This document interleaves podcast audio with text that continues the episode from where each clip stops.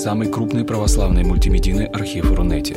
Лекции, выступления, фильмы, аудиокниги и книги для чтения на электронных устройствах в свободном доступе для всех. Заходите. Предания.ру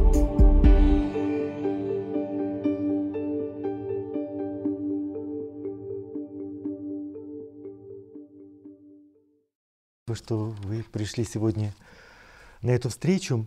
И спасибо тем, кто смотрит нас сейчас в прямом эфире.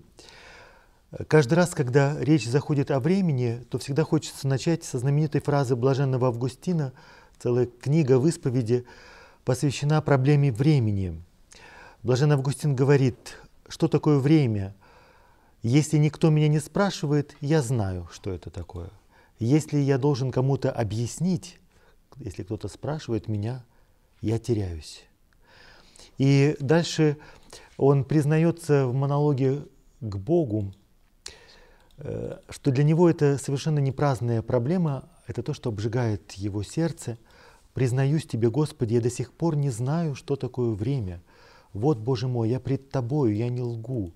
Что говорю, то и думаю». И дальше он произносит еще такие замечательные слова. «В тебе, душа моя, измеряю я время, в тебе, говорю я, измеряю я время». Эм, эти слова блаженного Августина позволяют нам затронуть сразу несколько аспектов этой проблемы. Вопрос о времени э, очень часто воспринимается как главная проблема метафизики, как будто это проблема с большой буквы, и если мы ее сумеем решить, то мы найдем загадки ко всему. Именно поэтому мы никогда не найдем ответа на вопрос, что же такое время, нам не грозит ее разгадать. Мы вечно будем жаждать этого решения. Это может быть гораздо прекраснее. И время остается загадкой, великим парадоксом. Э, мы можем видеть в Библии время представлено как то, что одновременно таит в себе невероятный потенциал и простор для великих свершений. Э, время о котором мудрецы говорят, как о свете, во свете твоем увидим еще другой свет. Как будто какие-то безграничные горизонты открываются перед тобой, и Бог разворачивает перед тобой простор, который пробуждает и одновременно и жажду познания, и радость бытия. С другой стороны, время вызывает в человеке чувство метафизической тревоги. И это самое мучительное терзание, страх времени – состояние внутренней неустойчивости. И Владыка Антоний очень часто о нем говорит. Это состояние, которое убивает в нас покой и глубинность. Замечательные слова. Убивает покой и глубинность. Страх времени является более архаичным страхом, чем наш разум. Именно поэтому он ставит человека в состояние неустойчивости. Действительно, когда мы говорим о депрессиях, неврозах, разных других вот каких-то печальных состояниях человека, мы не догадываемся, что за этим все кроется отношение человека ко времени. Время как будто сжимает свои тиски, и человеку становится очень тесно. Э, несколько раз э, мы вернемся к этой теме. И поэтому э, Владыка Антоний совершенно удивительный свидетель, пастырь, наставник, поскольку он пережил опыт, который можно по полному праву назвать мистическим опытом, это не просто какие-то умные рассуждения, разговоры. Э, действительно, с ним произошло нечто, что он пытался осознать и поделиться на протяжении всей своей жизни. И вот, э, в частности, там, когда, э, когда заходит речь о времени, Владыка Антоний щедро делится уроком того, как можно бороться со временем. Он именно употребляет это слово «борьба со временем». И в Библии есть этот замечательный образ э, Иакова, который борется с незнакомцем на потоке Явок. Прежде чем он войдет в землю обетованную, есть какая-то странная внешняя опасность, какой-то незнакомец, и это смертельная для него опасность, вызов. Это битва, которую нужно принять. И время — это и есть некий незнакомец, с которым нужно справиться. Справляться с временем и жить во времени, вместо того, чтобы или гнаться за ним, или наблюдать, как оно от нас ускользает. Но я пока хочу подчеркнуть только одно. Э, глагол «жить», потому что для владыки Антония это принципиально. И мы увидим, что слово «жить» означает не совсем то, что мы имеем в виду под этим глаголом в обычной жизни – жить во времени.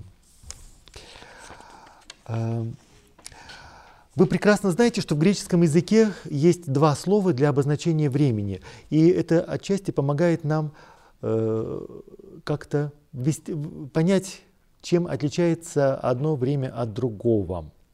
С одной стороны, есть хронос, и это хронологическое время, он представляется очень часто как некое существо, которое пожирает своих детей. Действительно, хронос — это то, что пожирает. И человек, который живет вот в этом хронологическом времени, его жизнь — это некая агония, это умирание, э, путь в небытие. Хронос — это некое условное, осевое, измеряемое квантовыми часами, то есть вот атомными приспособлениями, которые позволяют измерять время с его эталонами.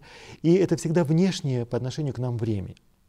Хронологическое время, оно всегда внешнее, оно от нас не зависит, оно связано с движением светил.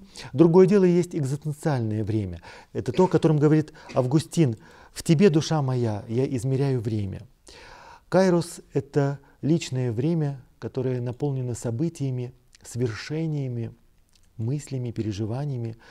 Но самый простой пример, каждый из нас прекрасно знает, что час скучной лекции – это совсем не то же самое, что час времени, проведенный в обществе любимого человека. Э, просто совершенно идентичные с точки зрения хроноса отрезки времени, совершенно несопоставимы с точки зрения кайроса. Поэтому в тебе, душа моя, измеряю время, вот это психологическое время.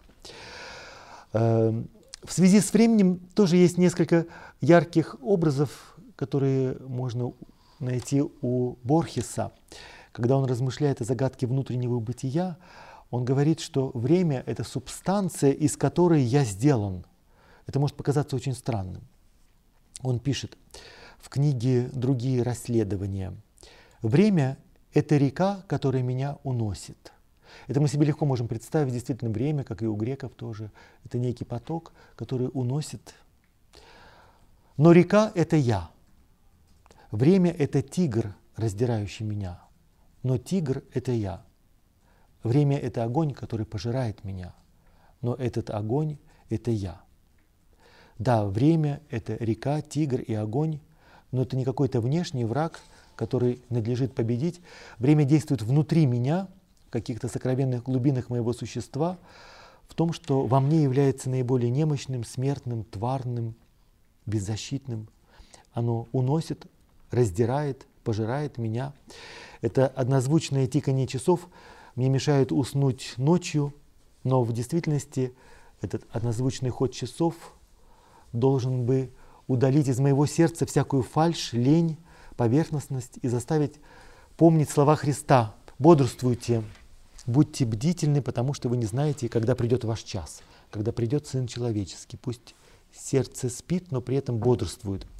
Да, другой образ, потому что тигр мне, может быть, не совсем близок, э, но э, может быть более понятен образ, который использует молодой Вертер. Страдания молодого Вертера совершенно изумительный памятник э, поколению, э, которое потом как-то стало модным заканчивать жизнь самоубийством. Именно вот по этим причинам, по причине тесноты времени. Вдруг становится тесно во времени. И у Вертера э, изумительный образ, который, может быть, узнает любой юноша, подросток или человек, который влюблен впервые в своей жизни. Он описывает своему другу свои переживания, прибегая к образу какой-то благородной породы лошадей, вот какие-то арабские скакуны, о которых он слышал, они выигрывают скачки, и они несутся с такой скоростью, что на финише они прокусывают на лету себе вены, потому что иначе они умрут от удушья. Вот этот образ удушья, э, когда жизнь тебя, и она течет в тебе, она тебя настолько переполняет, что ты можешь умереть от удушья, потому что это внешнее время, как тиски, тебя душат. Ну вот все это замечательные образы. Что касается реки, то э, Теннисон говорит, время — это поток, струящийся в полуночи. Мир спит, но бесшумная река времени струится по земле, под землей, в межзвездных пространствах. Время — это река, которая течет от своего какого-то непостижимого для нас начала. И мы можем себе лишь только представить, где будет это начало, исток. и оно, она течет вдаль, и мы не знаем, где она впадает в море.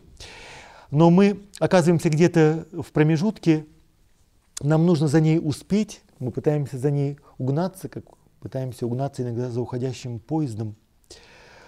И э, здесь у владыки Антония есть совершенно парадоксальный ход мысли и парадоксальный образ. Он говорит, что время в действительности течет не из прошлого в будущее, а из будущего в настоящее. В какой-то момент наше будущее становится прошлым.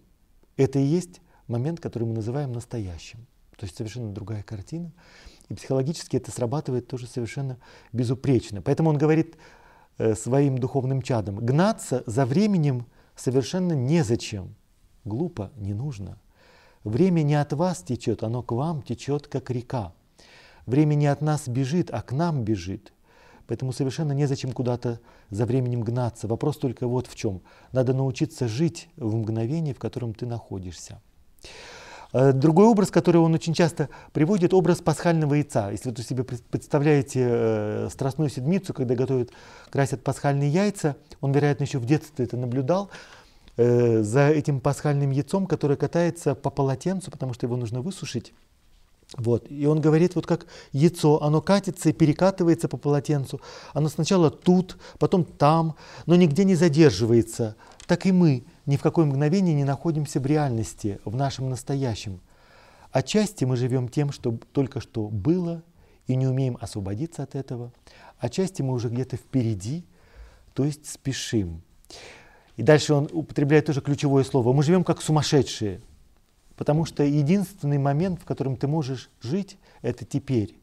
А теперь ты не живешь, потому что ты еще застрял позади себя или живешь уже впереди себя тоже употребляет образ, человек э, едва-едва переставляет ноги, но при этом он несет три чемодана и еще четыре авоськи, и при этом еще куда-то спешит. Вот. И поэтому э, мудрость состоит в том, чтобы не гнаться за временем, а научиться жить в нем, жить здесь и сейчас. Э, для того, чтобы немножко все это раскрасить, мне хочется вспомнить одну старинную легенду. В какой-то момент Бог захотел человечеству преподнести царский подарок, невероятный подарок. И он посылает архангела Гавриила спуститься в мир людей для того, чтобы вручить этот подарок. Архангел пытается исполнить эту миссию, он скитается по странам, городам, площадям, возвращается обратно с этим подарком в руках. И Бог ему говорит, почему ты его никому не передал? Архангел отвечает, я не нашел никого, у кого нашлось бы время, чтобы его принять. Потому что люди своими мыслями находятся либо в прошлом, либо в будущем. Как только я появляюсь, у них нет времени для того, чтобы посмотреть мне в лицо.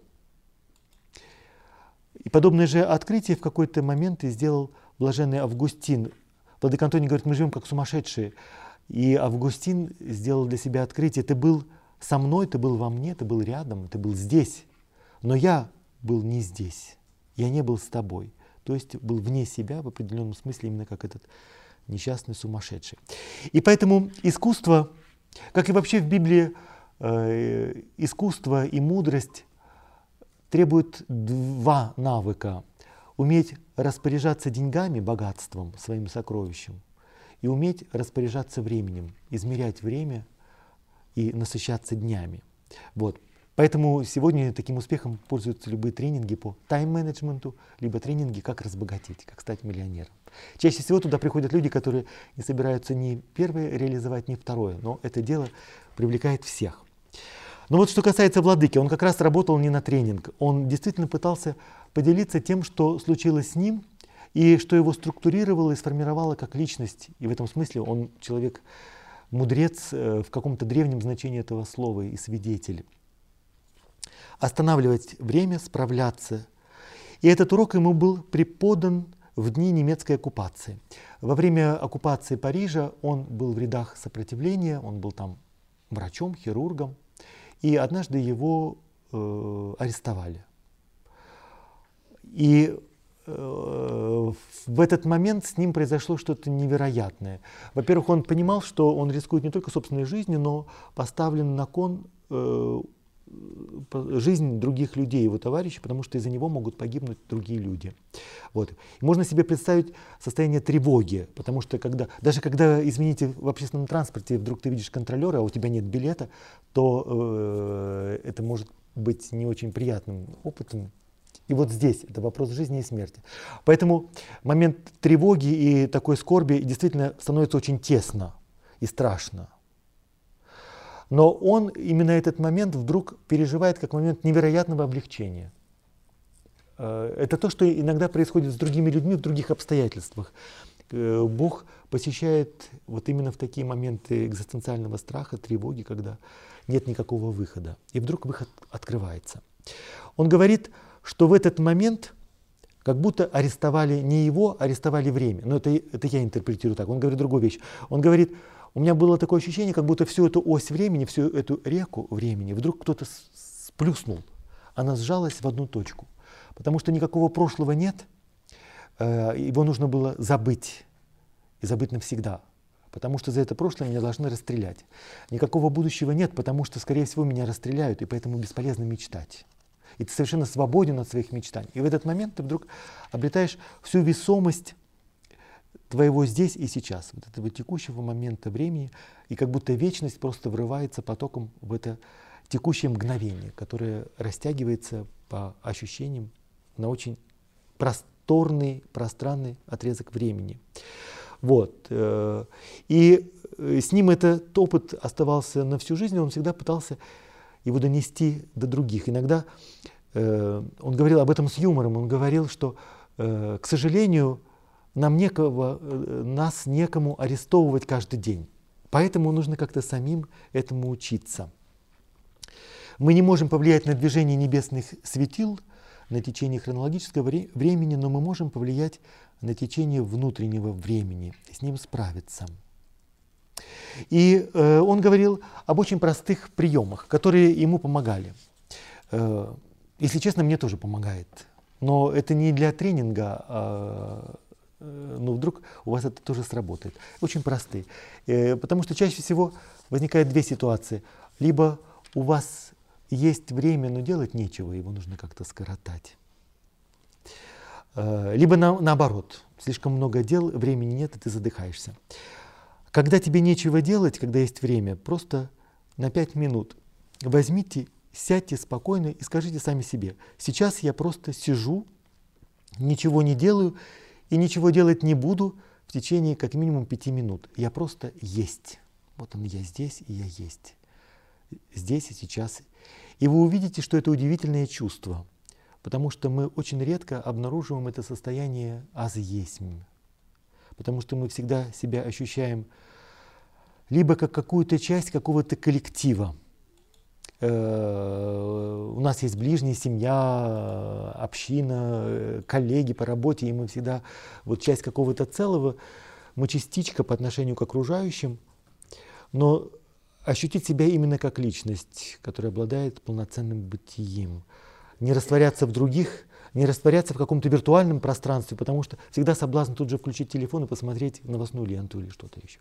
Просто пять минут побудьте, ас есть побыть в настоящем времени. И тут вы познаете верой, что значит быть. Потому что Бог здесь, и я тоже здесь.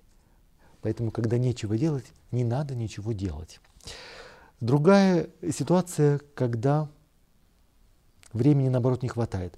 Он э, сравнивает это использовал это иногда э, в течение рабочего дня. Он принимал пациентов, и иногда наступал такой момент, что у него просто уже нет терпения и нет возможности быть внимательным, потому что он был человеком очень наблюдательным. Он просто не вмещает пациентов. Поэтому он иногда прямо в присутствии пациента говорил, э, побудьте минуту спокойно, мне, мне нужно прийти в себя, сосредоточиться. И вот он делал это свое второе упражнение. Э, когда вы заняты, то просто скажите себе, теперь стоп. Я высвобождаюсь из своей занятости. Например, сейчас я читаю с увлечением. Стоп, на пять минут. Откидываюсь. сижу, молчу, не смею думать ни о чем полезном, движущемся, я просто перед Богом. Я перед Богом. Эм,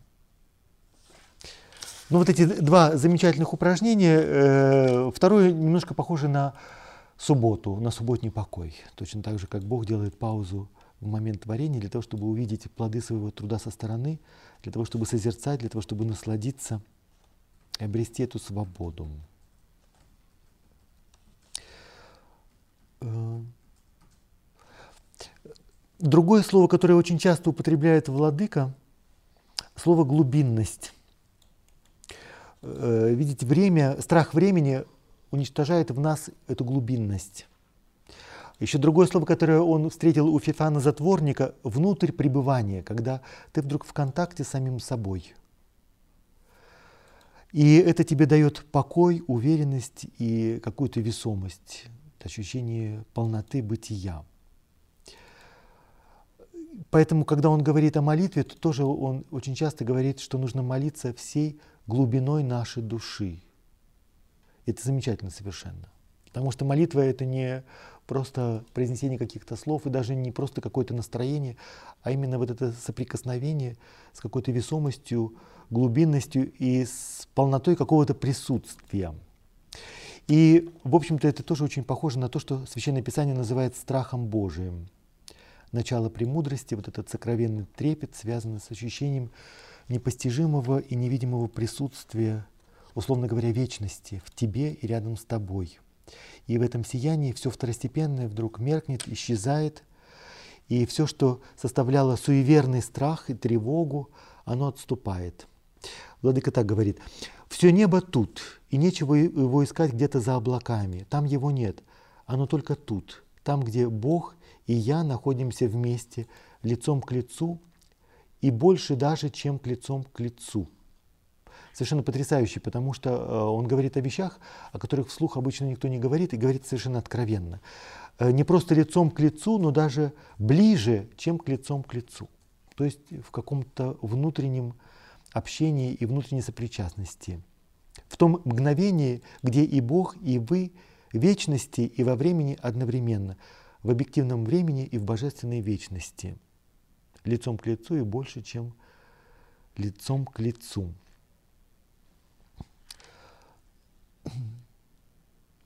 Что касается двойного понимания времени, э, уже прозвучал этот образ реки, э, время как совокупность мгновений, которые располагаются по, ось, по оси времени, вереница мгновений, которые предшествуют до и потом будет после.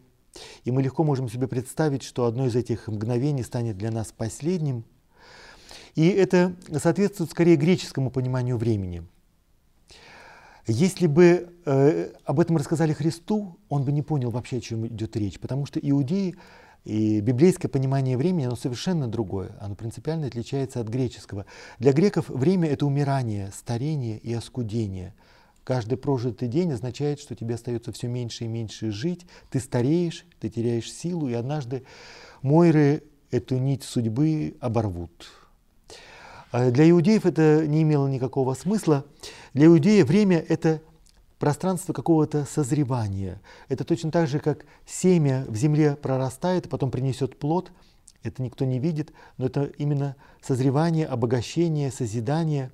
И однажды наступит момент кайроса, когда вдруг это все расцветет и принесет свой плод. Поэтому время в Библии не столько количественно, сколько качественно. И всегда в этом смысле поражает экклезиаст. Когда экклезиаст говорит всему свое время, Владыка Антоний говорит, все приходит в свое время, но в свое время. И если предпочитаете, то в Божье время. И вот при таком восприятии времени действительно наше хронологическое время становится пространством теофании. Ты просто видишь, что в какие-то моменты Бог вторгается в твою судьбу для того, чтобы нечто совершить. И это и составляет суть времени. Кстати, э, другой образ, который мы видим в книге Экклезиаста, в отличие вот от тех мудрецов, которые во свете твоем узрим еще и другой свет, и эта жажда познания э, тебя все время омолаживает, бодрит, э, зовет высь, Есть другой образ мудреца в Экклезиасте. Э, этот образ тоже невероятно слепительной поэтической красоты. Это старец, который встает утром и впереди видит день, видит месяц, видит год и говорит сам себе, не чувствую никакого вкуса, все суета, не хочу их, мне нет никакого удовольствия в них. То есть вот этот образ э, уже старца, который не способен насыщаться днями, уже не вмещает. А, но э, такой терапевтический урок экклезиаста – это, конечно, видеть о том, что время плакать и время смеяться, время миру, время войне э, позволяет воспринимать время во всей его целостности.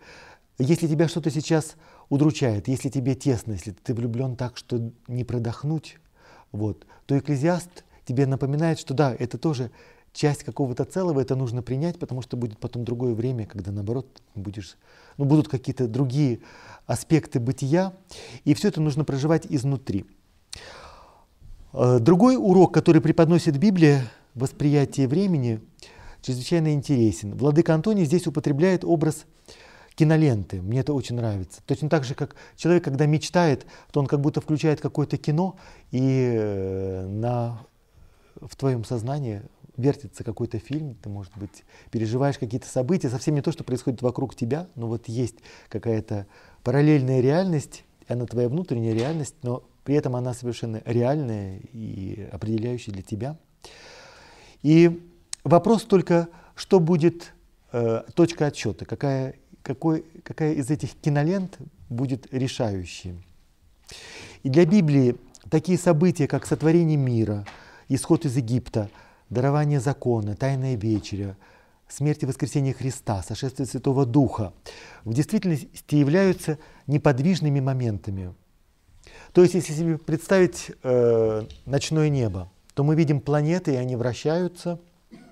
Поэтому э, евангелист Иоанн употребляет этот образ блуждания, точно так же, как планеты, вот они блуждают. Но есть созвездия зодиака, и они неподвижные. Также и здесь то, что с нами происходит в повседневной жизни, представляется как некое странствие и блуждание, а моменты священной истории, они остаются чем-то неподвижным.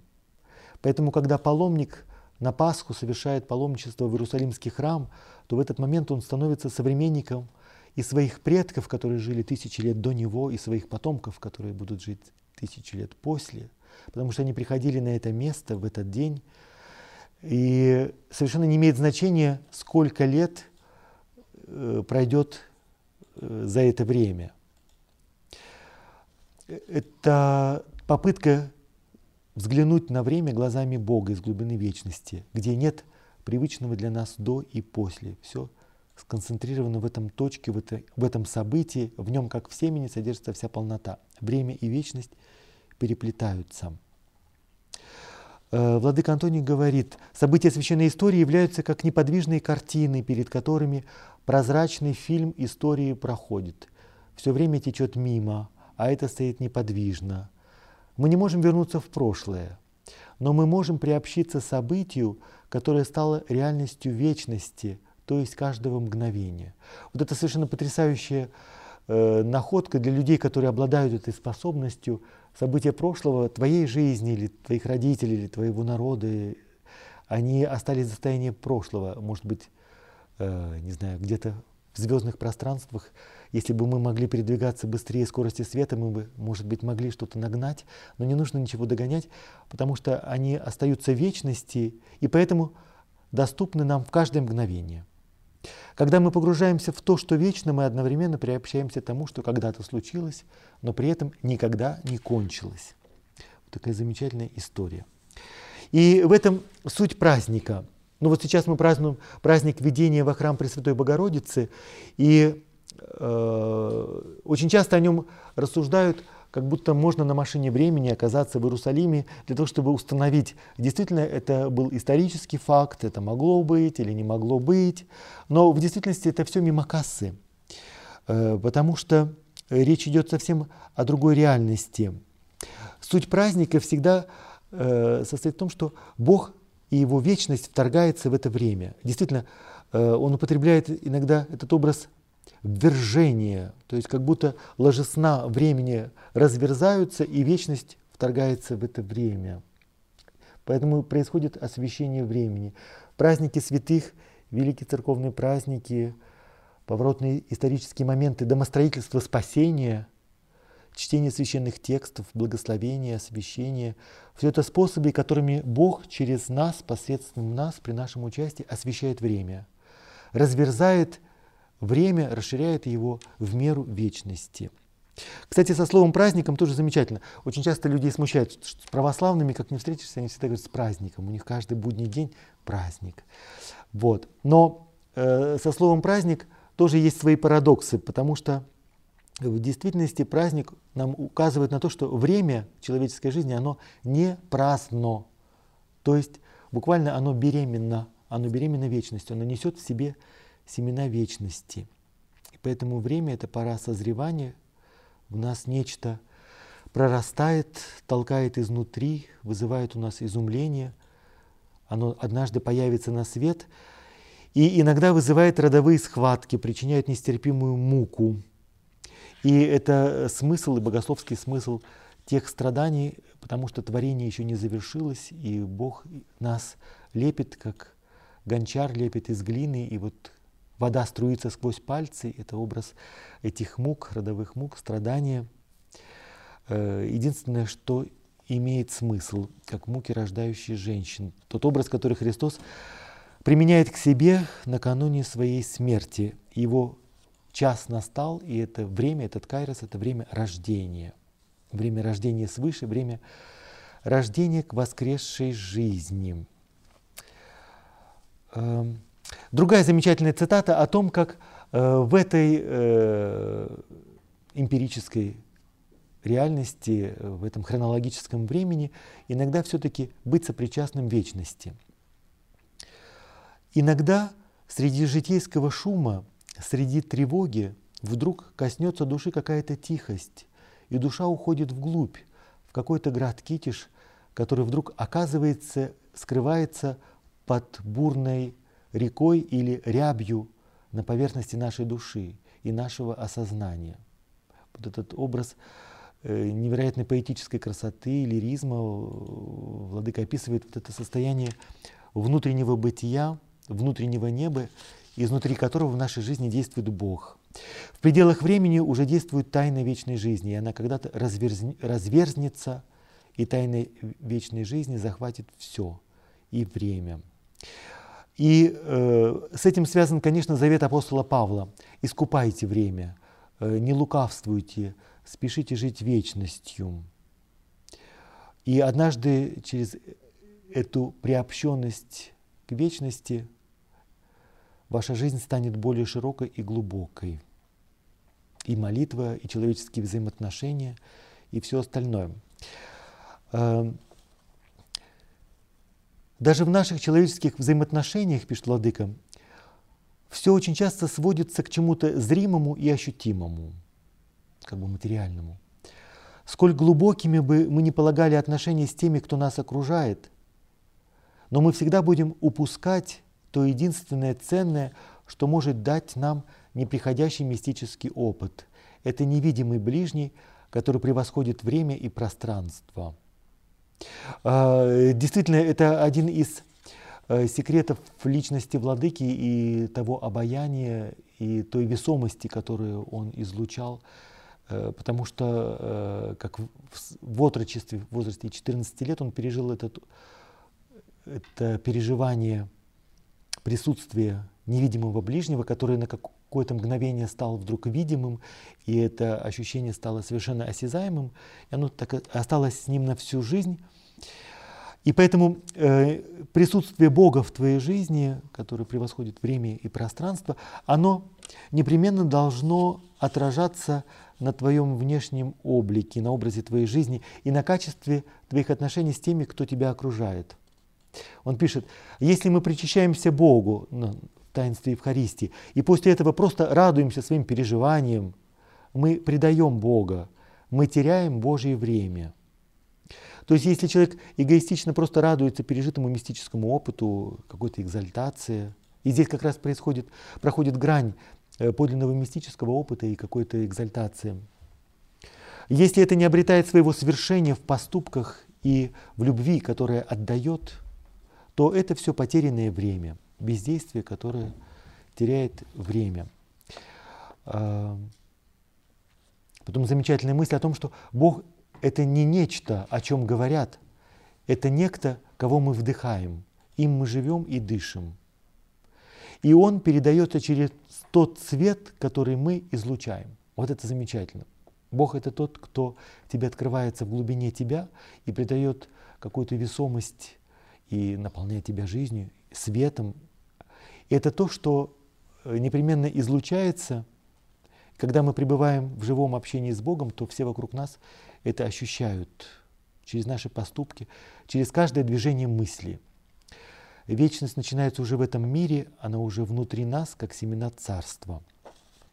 И в этой перспективе, конечно, самый интересный вопрос это не в том, что будет после смерти, потому что людей очень интересует загробная жизнь, и вечность очень часто представляется как какая-то нескончаемая вереница этих мгновений, э, и потом в конце концов ты себе говоришь, а тебе эта вечность нужна? Как ты ее можешь, ты не можешь себе представить, и потом просто ты устаешь от этого. Поэтому проблема совсем не в том, чтобы, что делать с этой вечностью, которая начнется потом, вот. Э, проблема в том, чтобы быть живым и воскресшим до наступления смерти. В эту вечность и в это небо, в царство не входит, как входит в соседнее помещение. В определенном смысле этим небом нужно стать. Собственно, вот в чем и состоит искупление времени. А, на самом деле, я могу еще много что вам сказать, но мне было бы интереснее ответить на вопросы. И поэтому я хочу закончить цитаты из Томаса Элиота в четырех квартетах он говорит «Блажен, кто ощутил пульс вечности в потоке времени». То есть действительно вот в этой реке времени вдруг ты ощущаешь пульсацию вечности. Блажен, через кого вечность вливается во время, и время начинает пылать вечностью. Поэтому Владыка Антоний говорит, святой – это не просто человек, который нашел для себя спасение, потому что очень часто мы думаем спасти себя, спасти свою душу, стяжать спасение. Нет, это не тот, кто нашел для себя спасение. Это событие вселенского масштаба в человеческой истории, потому что в нем и через него эсхатологическая реальность вдруг существует и действует в этом мире, в этом времени, в этом пространстве. И э, в связи с личностью самого владыки он говорит это абстрактно, но в действительности это слова, которые можно применить к нему самому. Наша жизнь, и я об этом говорил не раз, не кончается в день нашей земной кончины.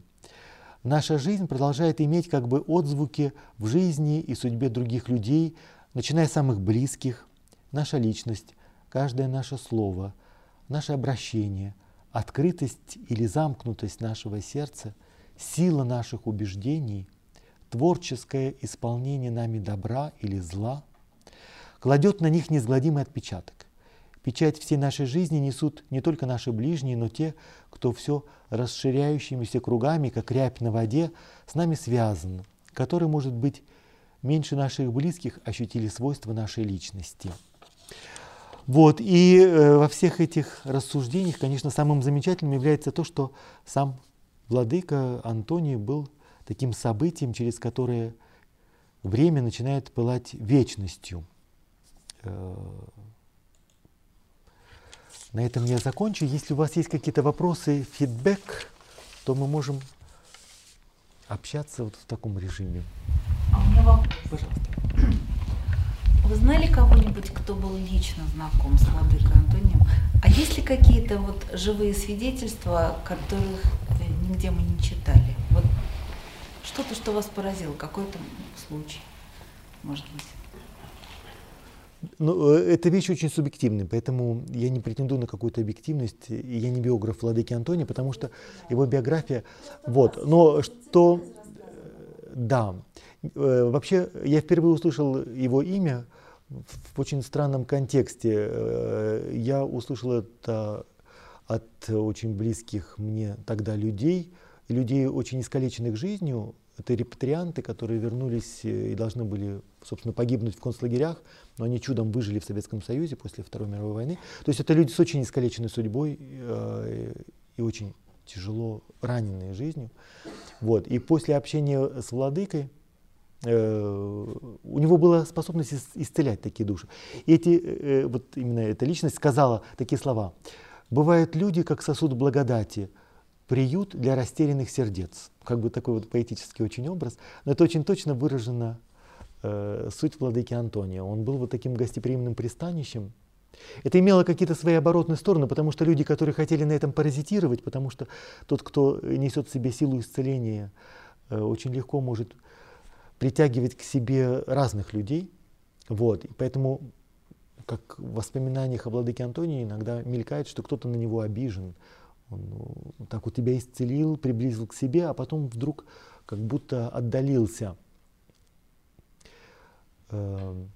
Но сам владыка объясняет такие вещи, э, он, когда э, толкует историю усмирения бури, э, вероятно, это тоже прошло сквозь его судьбу, как и вообще через людей, которые прошли сквозь иммиграцию, вот испытание иммиграции и какой-то безумной бедности, нищеты, насилия вокруг и вот обделенности. Да, он говорит, что апостолы в этот момент – когда будет Христа и говорят, э, тебе что, дела нет до того, что с нами происходит, они не говорят, помоги нам. Вот, они хотят Христа втянуть в то смятение, в котором они сами находятся. И что э, очень важно, чтобы человек, обращаясь за помощью, обращался и к Богу тоже. Не для того, чтобы его втянуть в свое беспокойство и тем самым как бы заразить своей болезнью, своей тревогой, а наоборот, э, в поисках утешения и готовым. И тогда э, чудо может произойти. Вот. Это тоже какое-то его личное очень переживание. Его биография для меня э, представляет очень много загадок. Э, иногда что-то удается почувствовать или различить примерно. Просто через то, что сам какие-то моменты проживаешь, вдруг раз какое-то слово э, срезонирует в твоей душе, ты вдруг понимаешь, что, вероятно, было что-то такое же, похожее на твое в его жизни, и поэтому так действует необычно. Да, у меня еще другой вопрос угу. к другой части лекции. А, когда вы говорите, что Иаков боролся с незнакомцем, я читала в некоторых переводах, что он боролся с Богом. Это меня всегда удивляло, я не могла этого понять. Как можно бороться с Богом и победить его? Это какой-то бред, мне кажется. Да, это сказано прямо там дальше, э, потому что название месту, которое, на котором происходила эта схватка, оно получит новое имя, э, лицо Бога. Потому что я увидел здесь Бога лицом к лицу, и я не умер. Вот, сейчас дальше. И имя, которое он получает, это будет новое имя, и там тоже будет Бог. Поэтому этот незнакомец, э, это просто незнакомец. В тексте напрямую не сказано, что это Бог или ангел, это некто, это Иш, некто. Вот. Но э, это как будто твое альтер-эго, твое другое я. То есть Бог твое другое? Обстоятельства жизни и то, как Бог себя открывает иногда в событиях жизни, тебе нужно победить самого себя. И просто ты должен родиться, должно произойти это новое рождение, будет новый человек. То есть он как бы себя победил в этот да. момент. Но в любом случае он прошел через какое-то, условно говоря, через какую-то агонию, потому что он должен умереть и воскреснуть. Поэтому у него будет новое имя, новое обетование, и все поменяется, поменяется даже название этого места. Это образ нового рождения. Вот то, что э, Христос говорит Никодиму, надлежит вам родиться свыше. Здорово. Теперь как-то яснее, потому что всегда это было и это проливает свет на нашу жизнь, потому что если мы воспринимаем жизнь просто бери от жизни все, потому что может не хватить, а потом все равно придется уходить с пустыми руками, э, то жизнь воспринимается как некое умирание. Но Э, э, воскресение, другой синоним жизни, это не умирание и не реанимация, это рождение. Спасибо.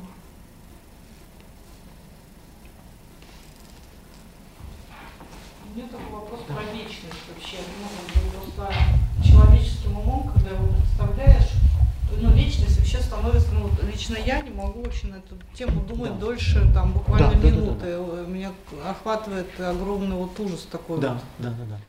Метафизический ужас, трепет. Это и есть, собственно, священный трепет. Поэтому вот этот экклезиаст, который в конце уже не чувствует ничего, его уже ничто не радует и просто не имеет никакого вкуса. Он говорит, единственное, что в нем остается как некое воспоминание об этом трепете. Поэтому Э, то головокружение, которое у нас вызывает образ бесконечности времени и пространства, он очень помогает нам иногда исцелиться от какой-то тревоги. Но он может вселить другую тревогу, да. Ну да, ну это вот э, не то ли, не то же ли это самое, как вот страх Божий, потому что да. вот, ну, перед вот этими, да, да, ну, тогда же задать вопрос себе, хочу ли я в вечность, ну как-то вот не знаешь даже, думаешь, да. кто-то же проще в своем там там а, да, ну что, что меня радует тут в такой вечности, которая интериоризируется, то есть когда Бог не где-то там э, на, в других созвездиях, а в глубине тебя, а, то, что в, этом, в этой вселенной, которая может быть и расширяющаяся вселенная, центр ее находится в тебе. Ты центр вселенной. Приятно чувствовать себя центром вселенной. Не так ли? Вот. Приятно, может быть, не так приятно знать, что сосед рядом с тобой тоже центр вселенной. Да, но бывают моменты, когда два центра вдруг вместе находят общий язык и возникает какое-то общее видение. Вот, поэтому образ вечности и бесконечности, когда ты понимаешь, что ты точка отсчета, и ты сердце этой вечности, уже становится не так страшно. Ну, вот про, уже про это мы немножко говорили, у нас mm-hmm. уже такая сквозь лек, лек, mm-hmm. лекторий наш, вот получается, вот э, в прошлый раз, когда говорили о лжи, да, да. вот и поиске себя. Если вот так э, все-таки, опять же, идентифицировать себя с вечностью и с таким вот э, микрокосмосом, да, да, да. то опять же получается, что ты всю жизнь не знаешь, что от себя ждать, как бы вот. А с другой стороны, прекрасно знаешь, потому что все, что с тобой происходит, даже сюрпризы, которые все равно ты потом себя узнаешь, да, действительно, я таким был, и, и в детстве уже это было, э, как в семени это уже содержалось, и ты просто принимаешь себя какой то есть кроме каких-то вещей, которые мы совершаем по, э, по, по влиянию других людей. То есть, когда нам кто-то нас настроили, на нас повлияли, нам что-то внушили, вот это плохо. Когда с нами, э, с нами проманипулировали, вот это обидно и плохо. Вот. А все остальное, даже ошибки, которые мы совершаем, э, Бог из этого сумеет сделать что-то хорошее. А ложь, она ужасна тем, что, ну, к сожалению, Сейчас даже о чем-то подлинном сложно говорить, потому что мы живем в цивилизации, которая заточена под то, что приходится из себя изображать то, чем ты не являешься. Вот. Для того, чтобы что-то продать, что на самом деле совсем не то, что ты продаешь, людям это не нужно. Ну, и это на каждом шагу. И вот тут уже продолжение этого вопроса, может быть, вопрос в интернете. Цельность – это необходимое условие пребывания в моменте здесь и сейчас – вопрос. Или если вдруг этот момент как-то прер, э, прерывается, прерывается в человеке, тут не очень поняла вопрос, но, видимо, сам этот момент исцеляет, да, вот да. Как бы, если вдруг в тебе вот. Но все-таки вот этот образ э, вечности, который вдруг врывается в наше время, или он, э, вдруг время истончается и как сквозь сито вечность струится. Например, если вы находитесь в каком-то святом месте, в монастыре, э, за, за богослужением, которое никуда не торопится, вдруг возникает ощущение, что время отступает. Действительно, как будто вечность струится. Вот. Э, если вопрос о том, что нас настигает вечность, то, мне кажется, это совершенно аутентично так и происходит. По крайней мере, то, что произошло с владыкой в возрасте 14 лет, когда он, читая Евангелие, вдруг почувствовал присутствие Христа рядом и в себе тоже, и рядом. Вот. Это вот и есть тот момент, когда вдруг то, что э, было когда-то историей, но никогда не кончилось, и поэтому это достояние вечности, достояние любого мгновения, вдруг оно становится совершенно осязаемым. Но это ты не можешь сделать по своему произволению, иначе бы это называлось быть медиумом или там заниматься какой-то ерундой. А вот так Бог тебя посещает в какие-то моменты. А потом ты живешь с этим воспоминанием, и это меняет твою жизнь, как жизнь Иакова. Он стал Израилем в тот момент. А другая, э, другой аспект в этом вопросе прозвучал – быть целым. Вот. Э, быть цельным. В псалмах есть замечательный образ, который я очень люблю вспоминать во время проповеди. Э, соедини, как бы, извините, собери в кучу мое сердце. Вот оно как, раскол, а, как осколки, как звездная пыль, из которой рождается звезда. Вот. Также собери воедино мое сердце, чтобы оно стало цельным, чтобы я не уснул в смерти, то есть сном смерти. Вот, вот этот образ э, сердца, которое обретает свое единство, цельность, он очень важен. И э, опыт, который с каждым происходит, когда ты влюбляешься, то вдруг это момент, когда все силы твоей души вдруг сфокусированы, как сквозь увеличительное стекло, и ты обретаешь абсолютную цельность. Почему-то мы все так стремимся к цельности, да, вот какое-то сосредоточение, да, вот э, здесь и сейчас, так много вот сейчас говорим об этом но мы в то же время от этого всегда как будто убегаем. То есть у нас какие-то новые бесконечные дела. Вот так получилось, что параллельно с этой лекцией да. я написала статью, и моя знакомая в Москве написала статью. Они, вот просто не, не сговариваясь. И все говорили о том, как хочется замедлиться, да, и вот в этом состоянии здесь и сейчас побыть. Но почему-то все равно мы там включаем радио, телевизор, музыку, э, там, не знаю, берем третью работу четвертое послушание, и вот мы все время движемся. Это какой-то парадокс такой получается. Да. Нет, потому что мы живем во времени живем вот такой э, суетной жизнью, что само по себе не исключает, что какие-то, в какие-то моменты нас вдруг накрывает вечность. Все равно это случается, даже пос, иногда посреди суеты, даже там, где ты совсем этого не ждешь. Вот. Э, но я не уверен, что нужно именно э, предаваться суете для того, чтобы встретить вечность. Это не самое лучшее место, чтобы встречать. Вот. Но даже для человеческого мозга необходима э, иногда какая-то банальность и тривиальность, вот такая обыденность, вот, для того, чтобы в какие-то моменты были моменты озарения, инсайта. Поэтому нужно относиться с уважением и с любовью к суете и к повседневной жизни, да. Это не так суетно, не так тривиально, как нам кажется. Потому что ведь тоже жизнь Христа 30 лет. Почему евангелисты ничего не рассказывают? Потому что это была совершенно обыкновенная жизнь. Вот. Просто обычная жизнь. А те, кто думает, что там было, были одни чудеса и какие-то сверхъестественные явления, они все попадают в разряд еретиков, вот, это была обычная жизнь. У меня еще вопрос есть. Некое противоречие я вижу.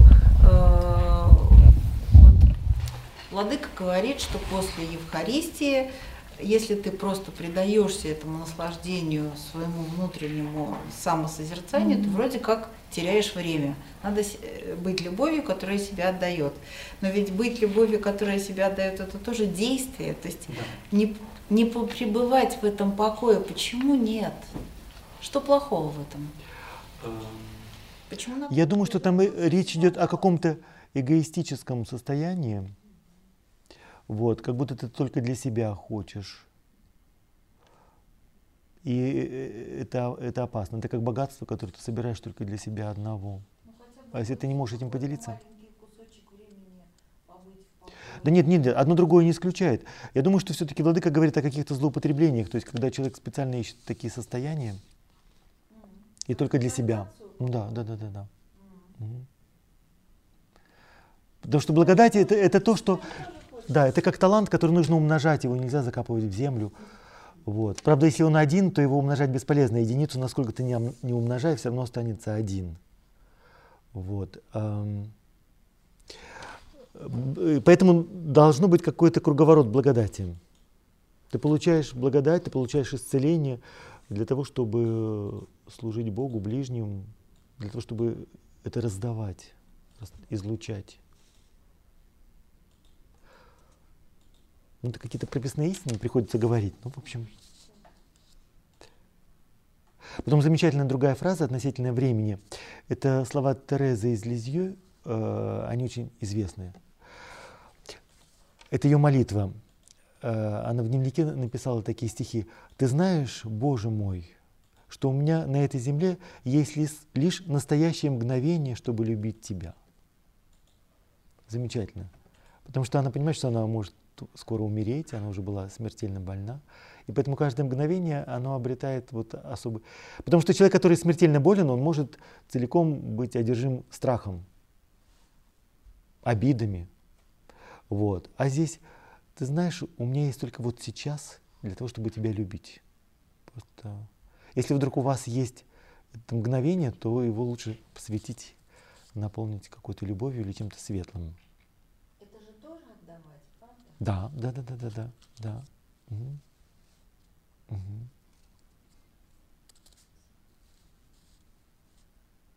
Ну и тоже понимать, что э, то, что нас окружает, оно тоже времена лукавы, то есть э, река времени течет, э, люди, которые нам сегодня досаждают, завтра, может быть, их след простынет, а потом наша память очистится, и мы поймем, что это были хорошие люди, или, по крайней мере, это было что-то значимое, но ты в это время был занят чем-то другим.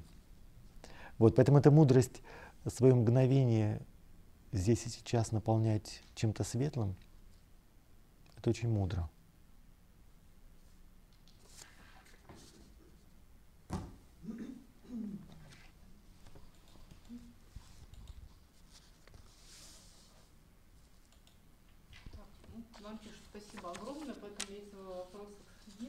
Что уже расходимся?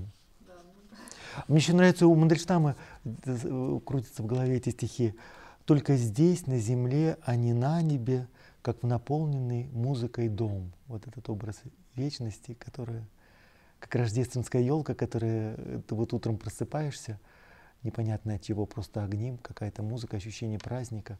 И, и вечность она здесь и сейчас, как, на, как в наполненный музыкой дом. Или у Марка Шагала на картинах, там, где ты можешь встретить ангелов или каких-то необычных животных прямо здесь же на улице или в печи твоего дома, в дымоходе. Да, они тебя поджидают. Как-то было жалко Архангела Гавриила в этой притче, что никто ему не был рад. Ни у кого не было времени для того, чтобы просто ему взглянуть в глаза. Да. Вот у Августина еще интересно же, он там тоже говорит, что ну, вот, э, измерение времени, да, как я понимаю, это искусственное, да, то есть время невозможно измерить да. на самом деле.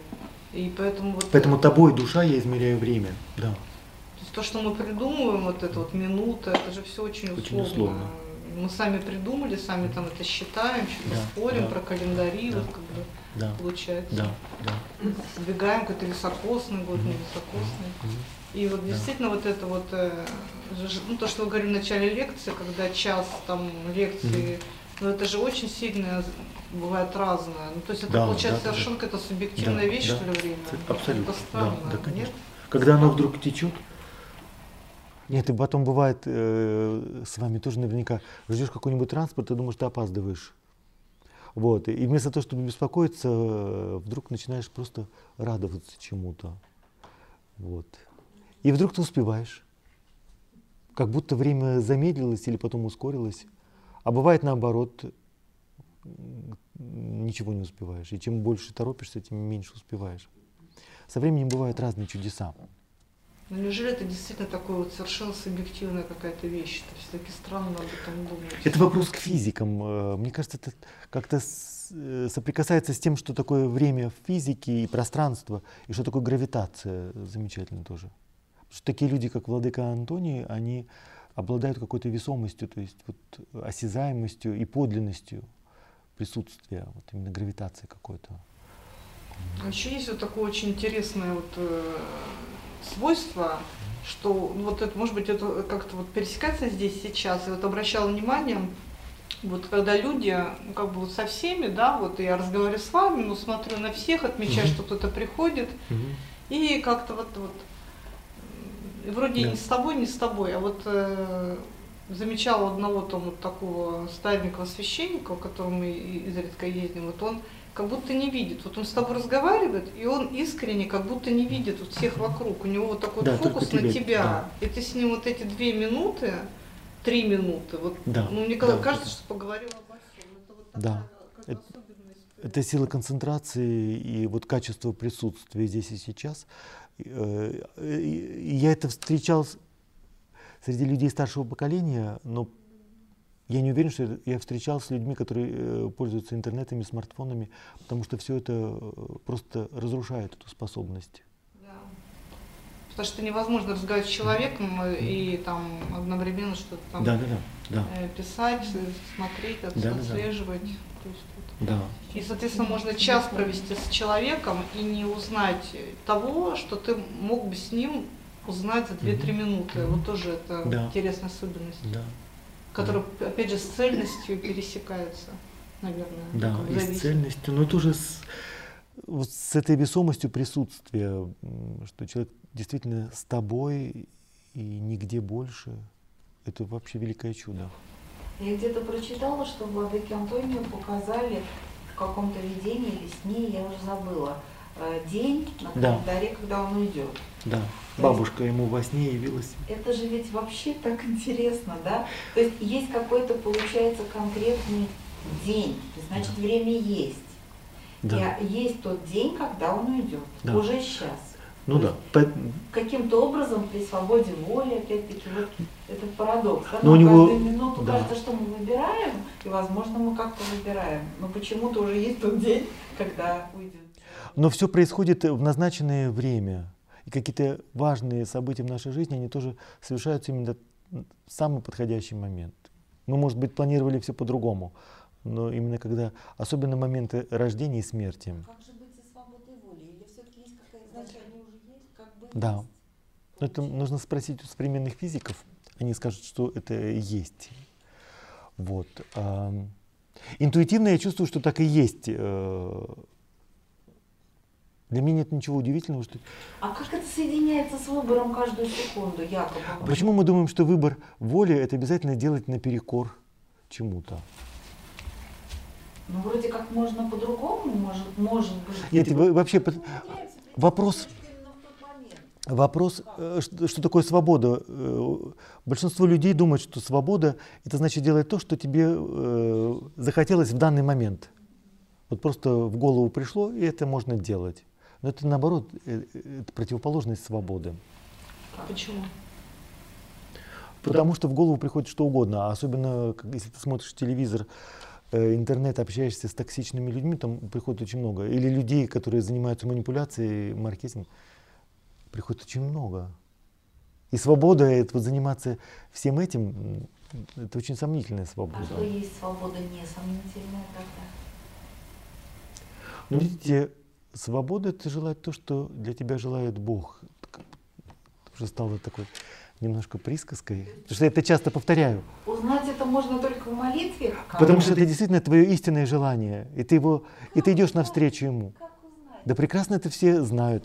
Это, это ни с чем невозможно перепутать, потому что это дает радость, покой ощущение, что ты на правильном пути. Интуитивно это и есть. Если, если этот орган, который отвечает вот за интуицию, не, не атрофирован, не отравлен, то человек это знает.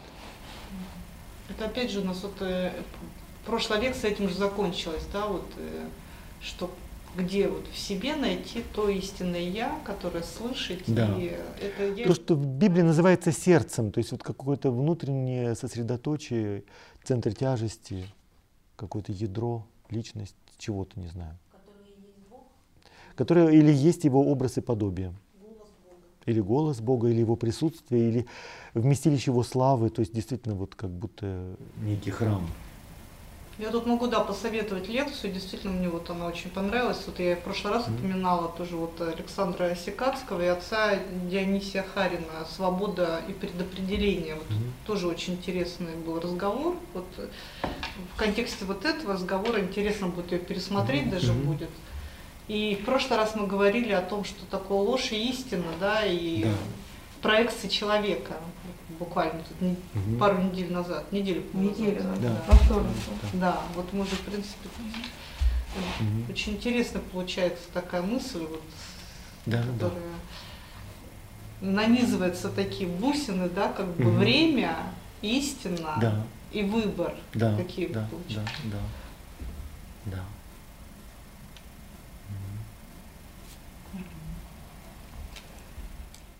Но то, что владыке открылась э, дата его смерти, и, как бы, и он об этом говорит со, с таким вот смирением и здравомыслием, что ты понимаешь, что э, там нет никакой мистической экзальтации. Для него это э, просто проявление какой-то любви. Бабушка его любила, и поэтому логично, что она приходит э, для того, чтобы ему показать календарь, и где будет его последний день. Вот. Э, подготовился, не подготовился, но, по крайней мере, чтобы он почувствовал, что он не один. Вот. И что все подлинное, что было, э, оно остается с нами в вечности. Вероятно, бабушка была его действительно очень близким другом, и таким оставалась всю жизнь и вечности. Поэтому у него было а, отношение с вечностью какие-то совершенно э, задушевные и внутренние, связанные именно с конкретными людьми, которых он проводил в вечности, которые оставались для него как-то присутствующими в его жизни. То есть вечность такая не застывшая, живая, которая совершенно есть дело да. до каждого и теплая такая да, вечность, да, да. в которую не страшно пойти, потому что там тебя ждут теплые люди. Да. Да. То есть, в принципе, бабушка ему сказала, я тебя жду вот в этот день. Да, да, типа. да, да или мы будем, будет как, будет рождение, да. То есть, ну, грубо говоря, она сказала, до встречи в этот день. Да. Но э, что мне всегда э, симпатично в таких эпизодах, когда люди делятся такими переживаниями, что все думают, что бабушка умерла, а она жива. Если она тебе пришла во сне, то ты понимаешь, что на самом деле-то она жива. И ты с этим ты просыпаешься утром, это совершенно невероятное ощущение.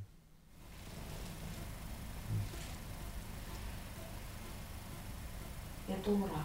Ну да. И там не для того, чтобы там спекулировать, искать какие-то приметы, там все что. Вот. А просто вот такая сокровенная радость и сопричастность тому, что жизнь это гораздо больше, чем то, что мы можем сами себе описать, представить она глубже, богаче. И то, что во времени тоже есть своя глубина, есть как бы свое 3D во времени. Вот. Во времени есть еще третье измерение, не только вперед-назад. Вглубь? Да. Спасибо большое. Вглубь к бабушке. Да.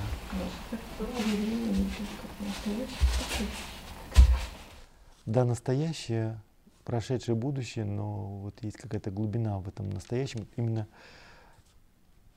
какое-то сияние вечности. Ну то, что вот он говорит, события, которые были в прошлом, они свершились, но они не закончились. Они остаются в вечности, поэтому мы можем быть ими сопричастны. Это смысл религиозного переживания и смысл всех праздников –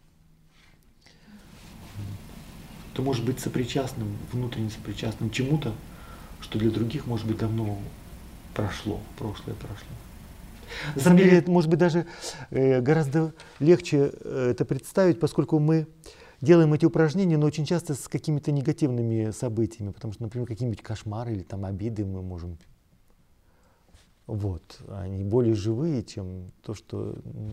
То есть то, что было ложью, э, болью, какой-то тенью, мы вдруг наделяем плотью и кровью, страдаем. Да, да, да. Да. Да, прошлым не жить, это да. У э, Дмитрия Вячеславовича Иванова, сына Вячеслава Иванова, однажды он сказал такую за, за, замечательную вещь в частном беседе. Uh, я ему говорю, что а я человек ностальгии, что я тогда думал, что это значит шикарно. Вот. А он говорит, как интересно, э, я тоже человек ностальгии, но моя ностальгия по будущему, а твоя?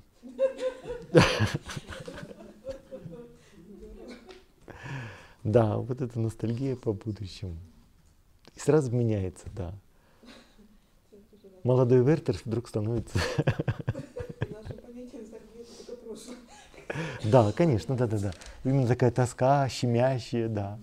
Как раньше было хорошо, как все кончилось. Да. Вот. Ничего не кончилось. Все, все только начинается.